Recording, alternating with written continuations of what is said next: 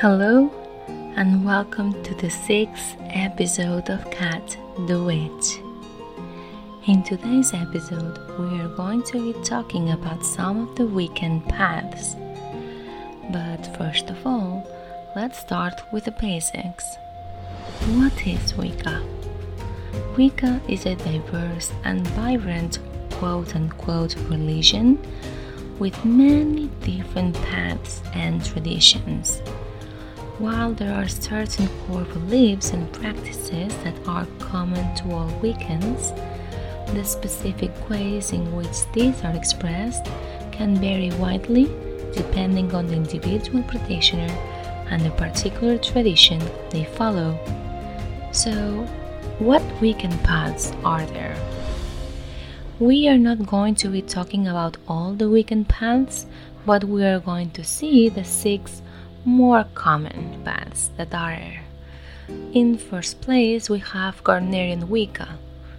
This is the original Wiccan tradition, founded by Gerald Gardner in the 1950s.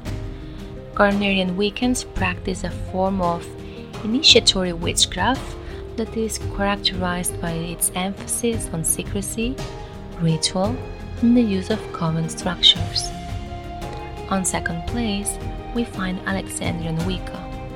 This tradition was founded in the 1960s by Alex Sanders, who was a student of Gardner's. Alexandrian Wiccans share many beliefs and practices with Gardnerian Wiccans, of course, but they place a greater emphasis on ceremonial magic and the use of ritual tools such as swords and wands. In third place, we have Dianic Wicca, which recently has been gaining more and more popularity. This tradition is unique in that it focuses on the worship of the goddess to the exclusion of the god. Dianic Wiccans are often feminist in their orientation and they see the worship of the goddess as a way of empowering women and celebrating the sacred feminine. In fourth place, we find eclectic Wicca. This is a catch all term for Wiccans who do not follow a particular tradition or lineage. Eclectic Wiccans often draw on a variety of sources, including different Wiccan traditions, as well as other spiritual and magical practices.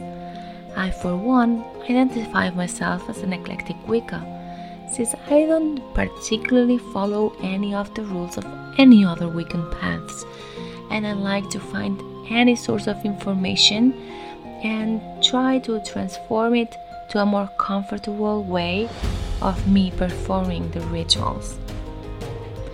In fifth place, we find Celtic Wicca. This tradition is focused on the worship of the Celtic gods and goddesses and it incorporates many elements of Celtic mythology and folklore into its practices. And finally, in sixth place, we find Seax Wicca. This is a Wiccan tradition that draws on Anglo Saxon mythology and culture.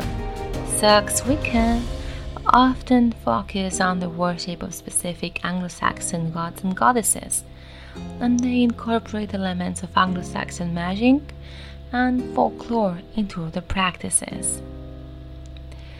These are just a few examples of the many different Wiccan paths that are available to practitioners.